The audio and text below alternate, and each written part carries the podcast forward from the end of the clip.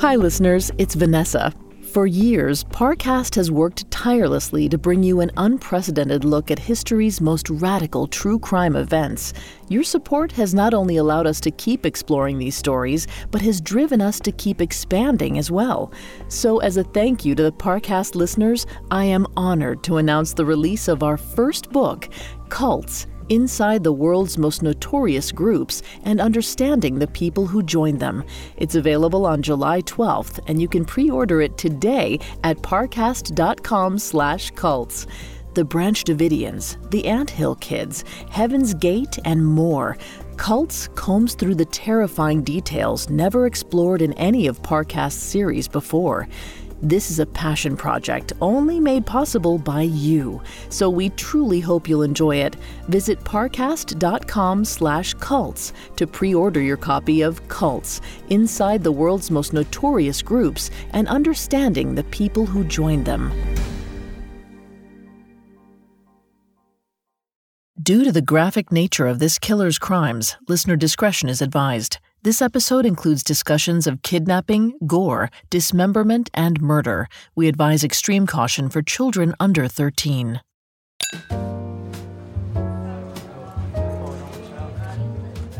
On July 8, 1992, 42 year old Richard Rogers sat in the corner of the townhouse bar. He liked this place. It was quiet and classy. For him, it was unlike so many of the gay bars in New York. He saw it as a place for civilized men. As Richard scanned the room, his eyes met Thomas Mulcahy's gaze. The 57 year old was talking with someone else, but kept glancing in Richard's direction. Richard offered a shy smile, and Thomas grinned back. Eventually, Thomas set his drink down, excused himself from his conversation, and crossed the bar to introduce himself. Richard was flattered. It wasn't every day a handsome man made such an effort. He couldn't waste this opportunity. After less than an hour of small talk, he invited Thomas back to his apartment on Staten Island. Once they arrived, Richard went to the kitchen to fix them both a drink. Calmly, he poured his guest's beverage, then grabbed a kitchen knife, hiding it in his clothes. Richard returned to the living room where Thomas drained his glass. He turned to face his host, but instead of the shy, playful smile, Richard's face had transformed. It was more rigid and dark.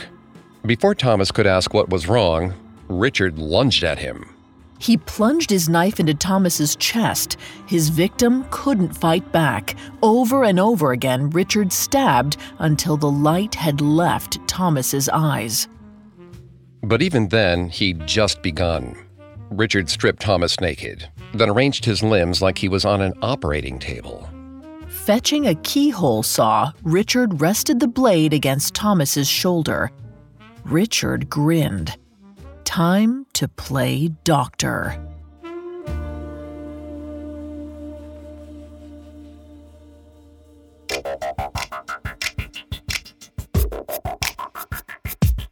Hi, I'm Greg Polcyn. This is Serial Killers, a Spotify original from Parcast. Every episode, we dive into the minds and madness of serial killers. Today, we'll step into the shoes of Richard Rogers, otherwise known as the Last Call Killer. I'm here with my co host, Vanessa Richardson.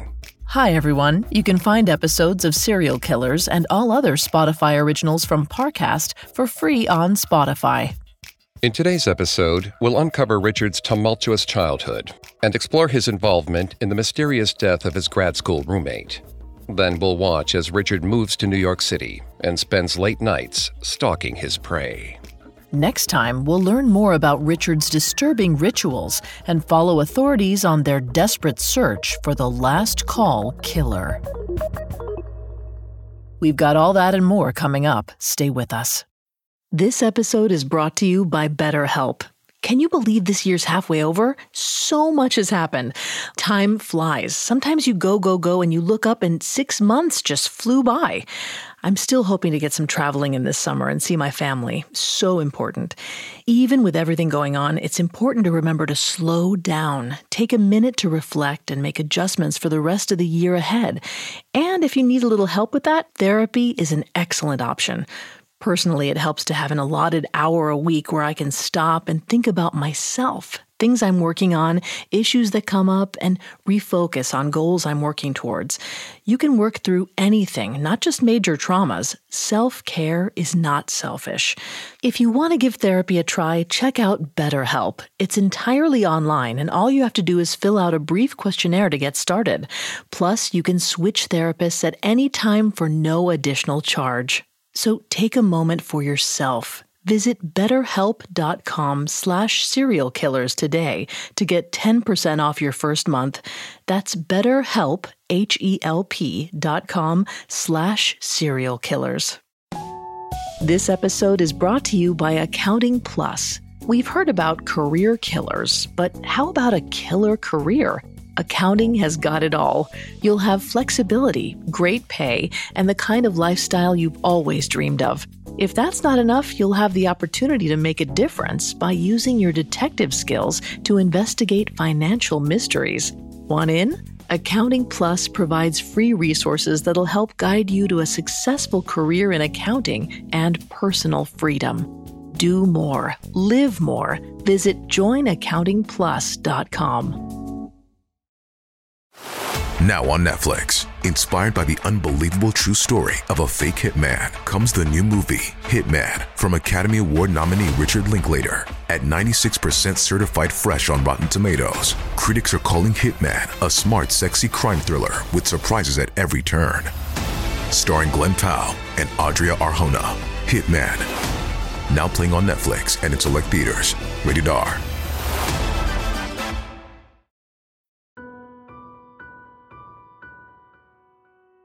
The human body is one of the most impressive machines on Earth. The intricate systems of nerves, blood, bone, and muscle fit together like a perfect puzzle. Everything works in harmony so that we can walk, run, breathe, live.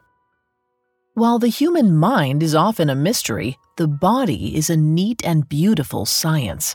Maybe that's why Richard Rogers, as a perioperative nurse, was so taken by cardiac surgery he never related to his fellow humans, but their bodies were another story. But for Richard, surgery wasn't just about preserving life.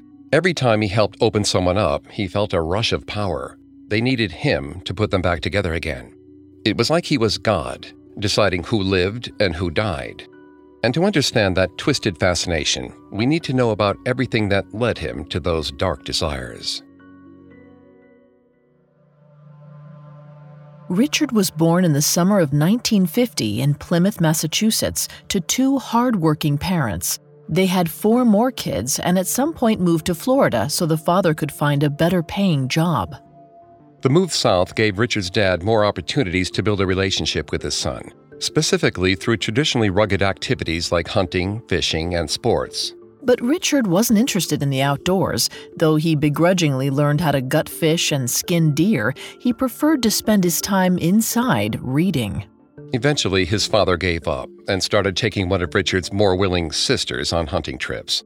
Instead, Richard often accompanied his mother and sisters to Girl Scout meetings, something his classmates loved teasing him about.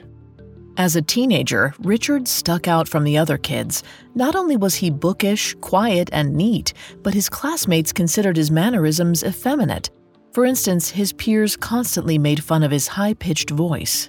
In junior high, the shy Richard also refused to shower with his classmates after gym class, presumably because he was nervous to be seen naked. On one occasion, some boys ganged up on Richard after PE and dragged him into the showers. They held him under the water as he struggled to escape. Graduating to Miami Palmetto High School a few years later didn't improve Richard's situation. Most days, he nervously walked the halls, hoping to go unnoticed. Still, he couldn't escape constant harassment over what his peers guessed about his sexuality. The thing was, Richard was attracted to men. He was just terrified to say so. In the late 1960s, homosexuality, the term used at that time, was considered a mental disorder by the American Psychiatric Association. Not to mention, Richard lived in a conservative area where coming out would put a giant target on his back. At the same time, keeping the secret also had its own consequences.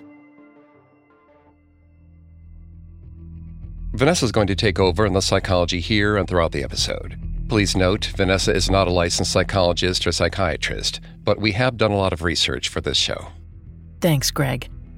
Because of his classmates' bullying, it's possible Richard faced a personal struggle with his sexuality. Internalized homonegativity, commonly known as internalized homophobia, is what happens when a queer person internalizes societal messages regarding their sexuality as part of their self image. And according to a 2016 study published in the Journal of Homosexuality, this internalization can lead to negative feelings about oneself, including low self esteem, guilt, and shame. It's possible that Richard harbored negative feelings about his sexuality, which would have influenced him to keep to himself, retreat into literature, and refuse to be seen naked in showers after gym class. Unfortunately, these actions only made his classmates pick on him more, throwing him into a cycle of negativity. With no clear way out, Richard may have felt like he was about to burst. Though we don't know exactly what happened or when, Richard became the object of gossip after one bizarre rumor started in high school. Years later, several of his classmates shared the story with journalist Elon Green for his book Last Call.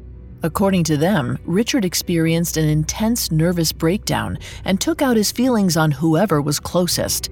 He grabbed a knife from his home and stabbed his older female neighbor, the same people claim that Richard was never arrested for the incident, but was institutionalized as a result.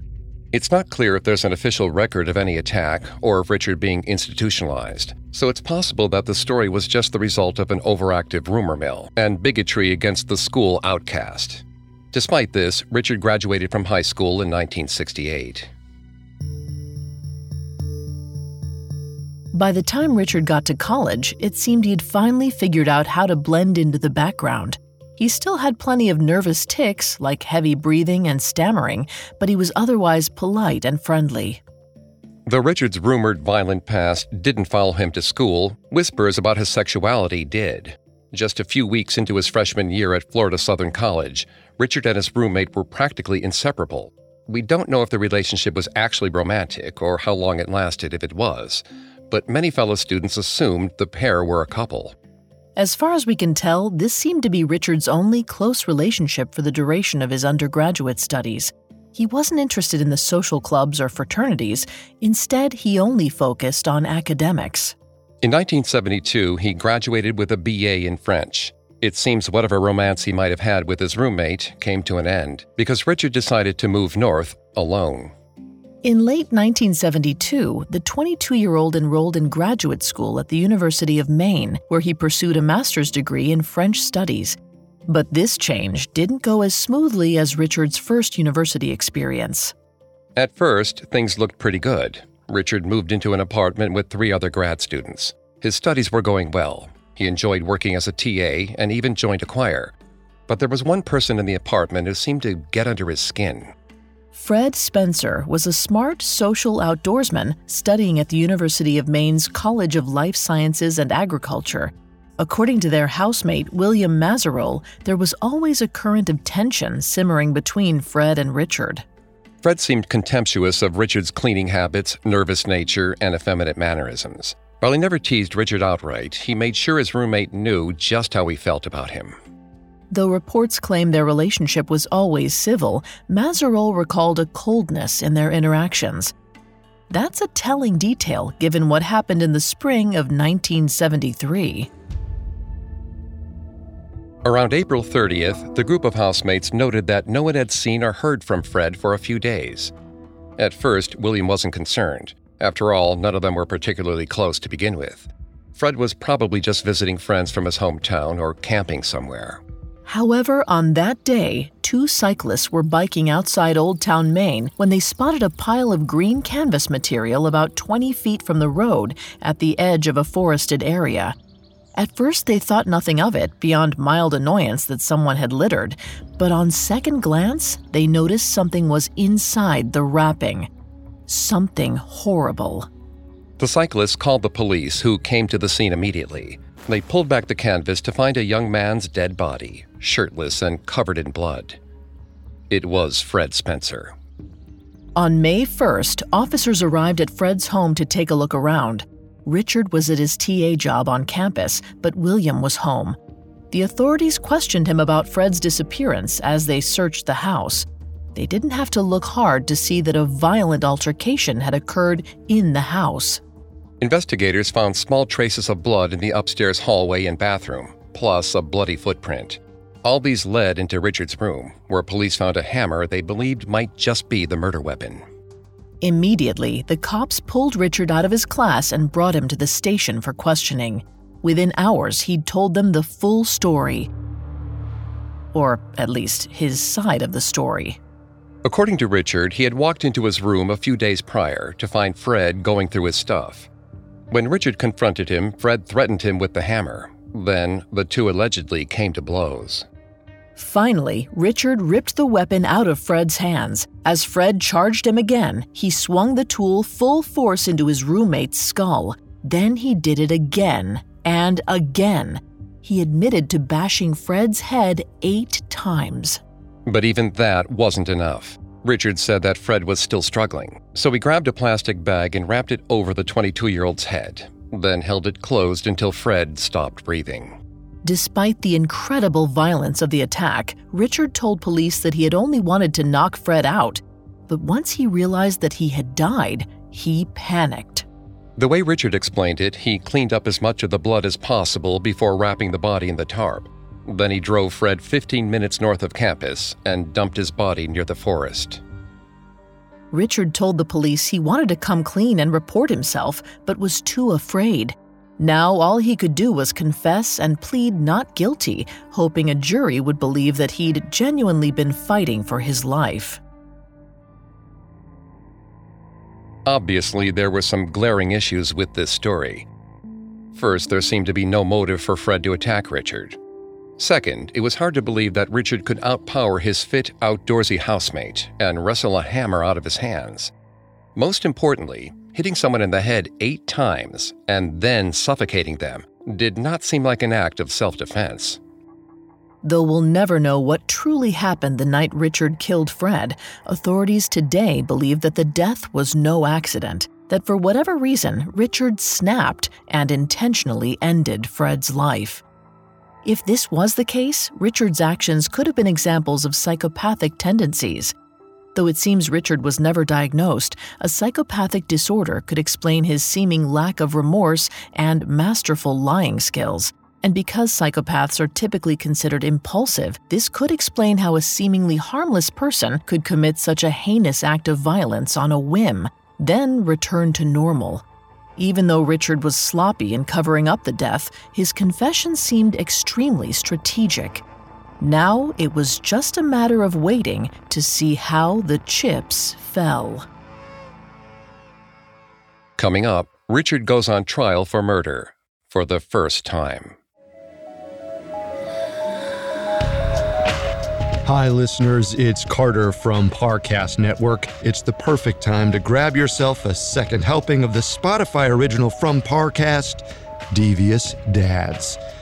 Our limited series is back with a new collection of episodes from across the network, exposing the unfortunate families whose patriarchs had a penchant for causing pain. Criminal masterminds, spies, murderers.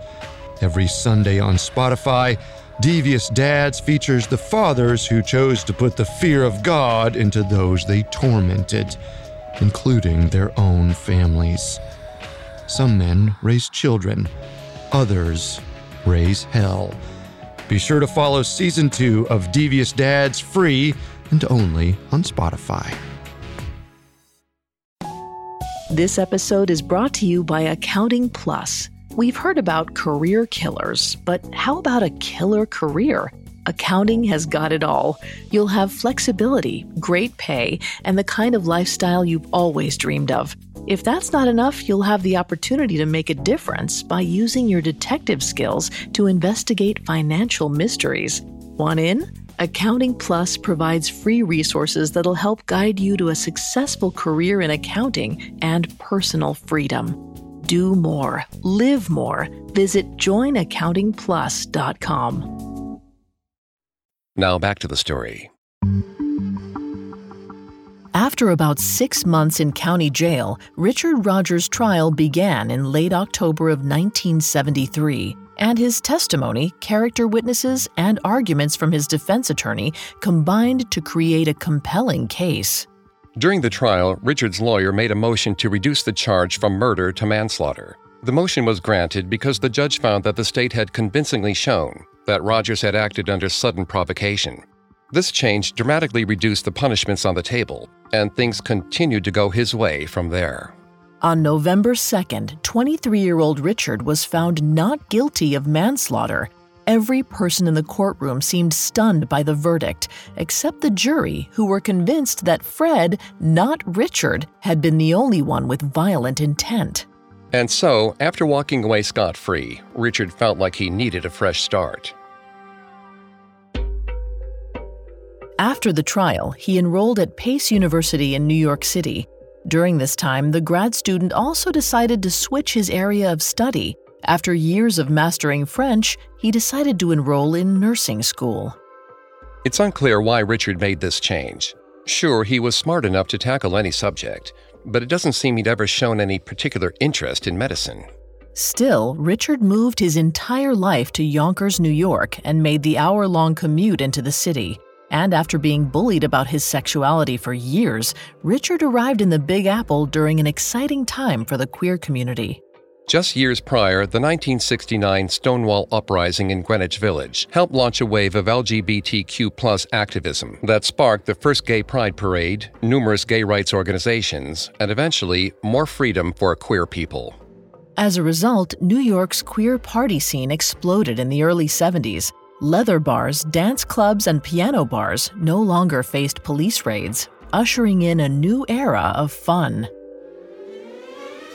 Though Richard remained secretive about his sexuality, the city seemed to unlock the curiosity he'd kept hidden for so long. In short order, he began visiting gay bars and didn't have much trouble finding men to bring home. He was tall, with dark, wavy hair and a set of thick eyebrows that framed his eyes. While he was still an outwardly nervous person, the queer community accepted and embraced the qualities that had made him an outcast and target to bullies. In this crowd, Richard finally felt not only safe, but desirable. While Richard's social and sexual life changed drastically during this time, his career also started taking off. He graduated from Pace University in 1978 and was immediately hired as a nurse at Mount Sinai Medical Center, a prestigious hospital in Manhattan. For the next several years, Richard worked the night shift at Mount Sinai. He didn't even mind giving up his newly minted nightlife. Work quickly became his everything, and his dedication eventually earned him a promotion. In August of 1985, the 35 year old was moved to the Cardiac Surgical Intensive Care Unit, where he worked with children and newborns. The job required meticulous attention to detail, and Richard's skill and dedication were obvious to his coworkers. He also received consistent, effusive praise for his empathy while working with his young patients and their parents. As someone who possibly displayed psychopathic tendencies throughout his life, this could suggest Richard was extremely good at pretending to understand and care about the feelings of others, or he truly connected with his patients. Since he dedicated so much time to his work and had little time for socializing after hours, he managed to save enough money to buy his own place. In June of 1986, Richard moved into a co op on Staten Island. In short, Richard was thriving. He likely felt socially validated, appreciated and respected at work, and successful. And on the surface, he seemed like a saint. But beneath that lay a darker, hidden desire. Ever since the rumors about him stabbing his neighbor in high school, then killing his former housemate, perhaps Richard was preoccupied with what it felt like to hurt another human being. And maybe those hidden feelings were overwhelming. On July 11, 1988, Richard took the night off. According to Elon Green's book Last Call, instead of going to work, he wandered into a bar and took a seat. The group next to him was discussing real estate and the stock market, so Richard jumped in. One man in the group, who we'll call Colin, caught Richard's attention. He was older, but the 38 year old didn't mind that. The two got wrapped up in their own conversation, not minding when the rest of Colin's friends left the bar. After telling Colin all about the co op, Richard asked him if he wanted to see it for himself. They made the drive back to Richard's building, where the pair got into the elevator to his fifth floor apartment. That's when Richard warned his guests that it was usually hot in the upper levels. They'd probably want a drink. Once they'd gotten comfortable in the admittedly stuffy apartment, Richard offered Colin a glass of orange juice. He accepted the drink and drained it quickly, and according to Colin, moments later, things started getting fuzzy. One moment, Colin was standing in the living room feeling completely fine. Suddenly, he was falling toward the rug, the edges of his vision growing black. As soon as Colin hit the ground, Richard got to work. First, he stripped him naked, then, using hospital bracelets that he took from work, he wrapped Colin's ankles and wrists tightly. Colin regained consciousness a few hours later, feeling dazed. Realizing he was naked and restrained, he began to yell for help. Within seconds, Richard appeared above him. In his most soothing tone, the nurse calmly assured Colin he'd be just fine. Then he pulled out a hypodermic needle. Holding Colin's arm, Richard stuck the needle into the top of his hand. Colin passed out again. The next several hours were foggy for Colin, but he was aware of a few small things. Someone picking him up, dressing him, driving in a car, then being pushed into his apartment's lobby.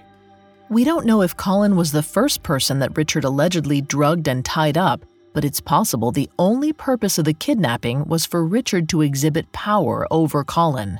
According to a 2007 paper published by the U.S. Department of Justice, this is known as expressive kidnapping. Instead of holding someone for a specific purpose, like ransom, the kidnapper's motivation is simply to overpower the other person. This desire can stem from the enjoyment of power dynamics, victimizing or even harming another individual, so the act of drugging and binding Colin's hands constitutes a dominating move. Colin woke up in a haze on July 12th. The events from the previous night were strange enough to seem like a dream, but he knew with absolute certainty that he didn't make up the nightmare. Immediately, he went to the police. Panicked, he explained the whole story and gave them Richard's name and address. He also requested a rape kit. It was 1988 and the AIDS epidemic was still spreading rapidly through the gay community, so Colin was scared of what might have happened while he was unconscious. Thankfully, it came back negative. The police investigated Colin's claims for the next five weeks, then arrested Richard in August. However, he was released just two days later and returned to work like nothing happened. And for a person who usually got nervous about everything, Richard didn't seem concerned by his situation at all. The trial began in February 1990, over a year and a half later, and just like the last time he was in court, Richard presented his own version of events. The way he told it, Colin tried to pressure him into having sex, and even asked to be tied up. When the shy nurse politely declined, Colin got upset and left in a huff. Essentially, Richard suggested that Colin's accusation was the twisted revenge plot of a spurned lover. Although Colin had evidence that backed this story up, like a doctor's report of the bruised vein on his hand indicating a needle, the case largely rested on the two dueling testimonies. Richard's lawyers poked holes in Colin's story, suggesting he had dreamt the strange encounter and hinted that he was promiscuous. Unfortunately, their strategy succeeded. In late February 1990, Richard was once again acquitted for a serious crime and walked out of the courthouse a free man. It seemed that people just couldn't see him as a villain. This almost certainly made him feel even more powerful, more compelled to indulge in his violent desires. After all, it felt like he could get away with anything. And soon those urges would grow much, much darker.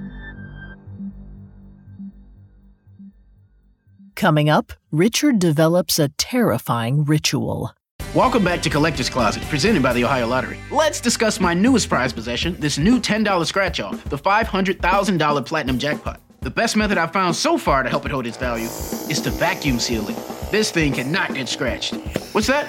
Sorry, my producer's telling me the only way it could be worth up to 500 grand is if I do scratch it? Okay, well, in that case, definitely don't overprotect your $500,000 platinum jackpot scratch offs. Play them. Lottery players are subject to Ohio laws and commission regulations. Play responsibly. Now back to the story. By 1991, Richard Rogers had beaten serious charges for a second time. leaving him free to enjoy his life as a homeowner and cardiac surgical nurse in New York City. But the truth was, Richard wasn't satisfied with his life. There was something dark inside of him that he wanted to explore, something even worse than what he'd already done. Up until this point, Richard seemingly had displayed sadistic urges like controlling, possessing, and dominating others. According to a 2011 article published by the International Journal of Offender Therapy and Comparative Criminology, sadism has less to do with actual violence and more to do with the humiliation of a victim through power and control. This could be why Richard may have derived satisfaction from simply watching Colin lie naked and tied up on the ground.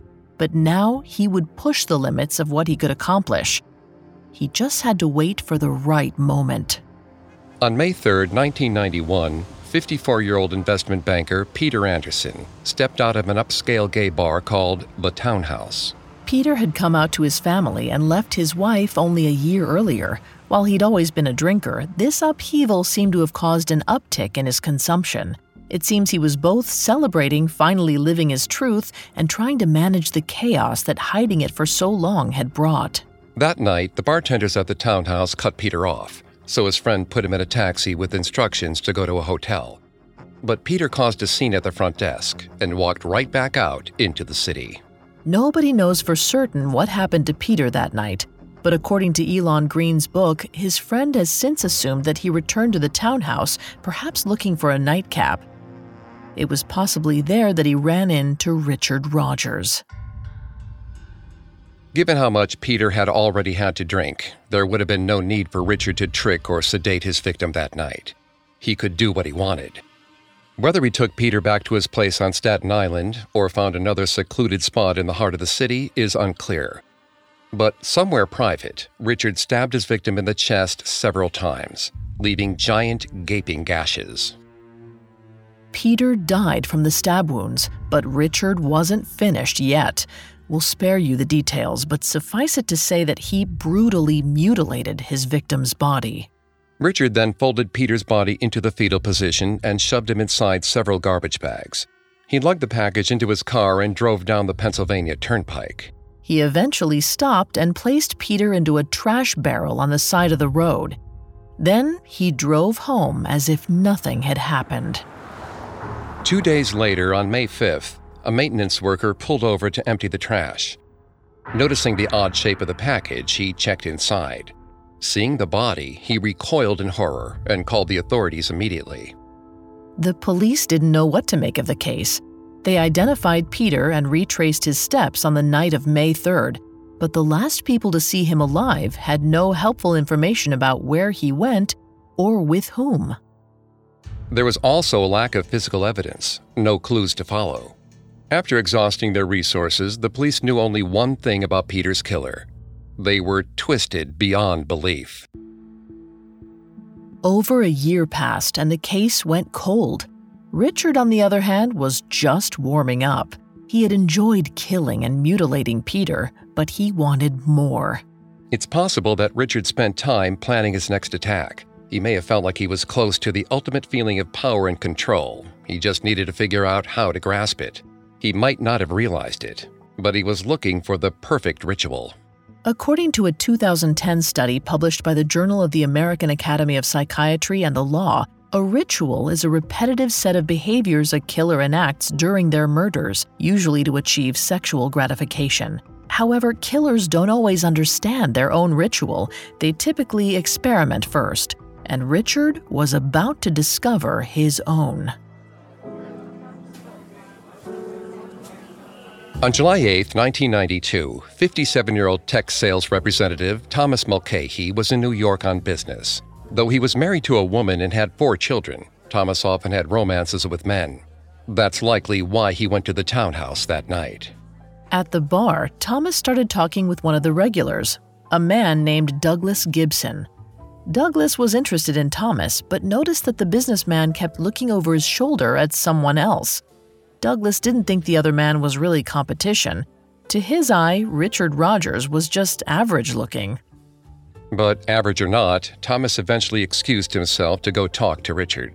Douglas just shrugged off the rejection. Richard, on the other hand, was thrilled that Thomas had chosen him.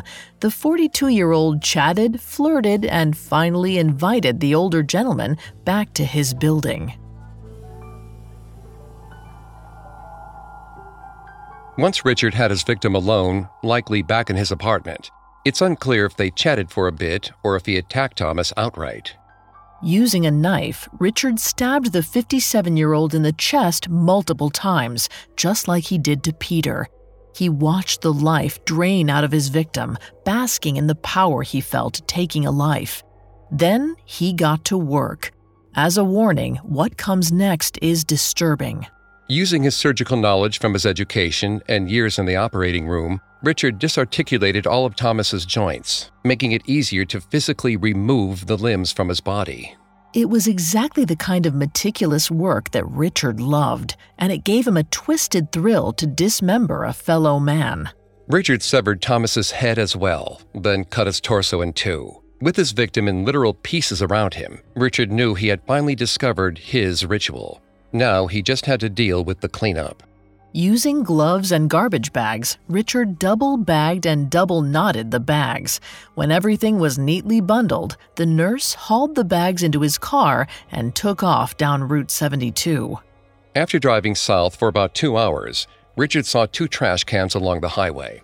He pulled to the side of the road and dumped the bags into the drums. Then he sped away. Two days later, government workers were emptying the highway garbage cans when they noticed the peculiar identical bags. They were all unusually heavy, and there appeared to be blood on the outside. Cautiously, they opened one of the bags, only to find Thomas's head staring back at them. Local authorities had seen lots of murder scenes, but they'd never seen anything quite like this. Among the body parts, investigators found bloody rubber gloves and the box they came in as well as a keyhole saw and its packaging. Clearly, these were the tools used to carry out the gruesome murder. Authorities were able to lift 28 fingerprints and three palm prints from the bags, but when they ran the prints through their systems, they came back with no matches. The cops also found Thomas's shoes, briefcase, and wallet in the trash cans, and were able to use his credit cards to track his movements on the night he disappeared. Once they placed him at the townhouse, they talked to Douglas Gibson, the man who had been flirting with Thomas. Douglas told them that Thomas had left the bar with another man, but unfortunately, he hadn't looked at the stranger long enough to offer a useful description. But the authorities had one last hope. The packaging from the gloves and garbage bags still contained their barcodes, which could be traced back to the store where they were purchased. Detectives found that they came from a CVS in Staten Island. Assuming the killer lived nearby, police canvassed the area surrounding the store, putting out warnings, questioning residents, literally anything they could think of. It seemed like investigators weren't interested in being subtle. They just wanted to prevent another horrible murder. If that meant scaring the killer underground, so be it. But after weeks of searching the neighborhood for clues, the police had to admit they were at a dead end. They sent a message to all other departments in the region asking for information, but nothing came back. Eventually, Thomas Mulcahy's murder was declared a cold case, but the detectives didn't forget about the heinous killing. They knew a person capable of such a crime would never stop after just one victim. And Richard Rogers would soon prove them right.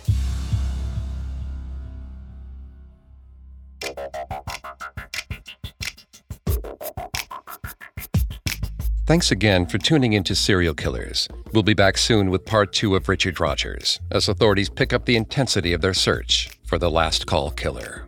For more information on Richard Rogers, amongst the many sources we used, we found Last Call, a true story of love, lust, and murder in queer New York by Elon Green, extremely helpful to our research. You can find all episodes of Serial Killers and all other Spotify originals from Parcast for free on Spotify. We'll see you next time. Have a killer week.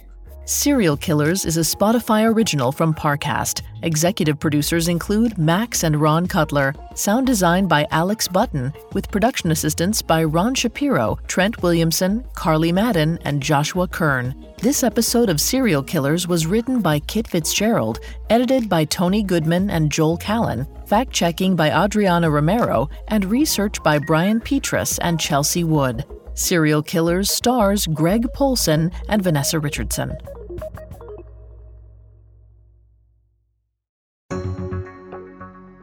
Hi, it's Carter from Parcast Network.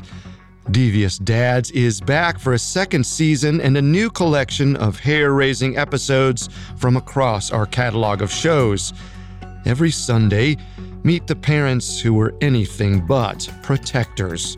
Follow Devious Dads free and only on Spotify. Hi, listeners, it's Vanessa. Exciting news Parcast's first book, Cults Inside the World's Most Notorious Groups and Understanding the People Who Join Them, is now available for pre order at parcast.com slash cults. Thanks to your support, we've compiled years of research, insights, and a catalog of case studies to expose more about these cults and the people behind them than ever before details which haven't even been explored in our Cults podcast. Visit parcast.com slash cults to pre-order your copy of Cults, Inside the World's Most Notorious Groups and Understanding the People Who Joined Them.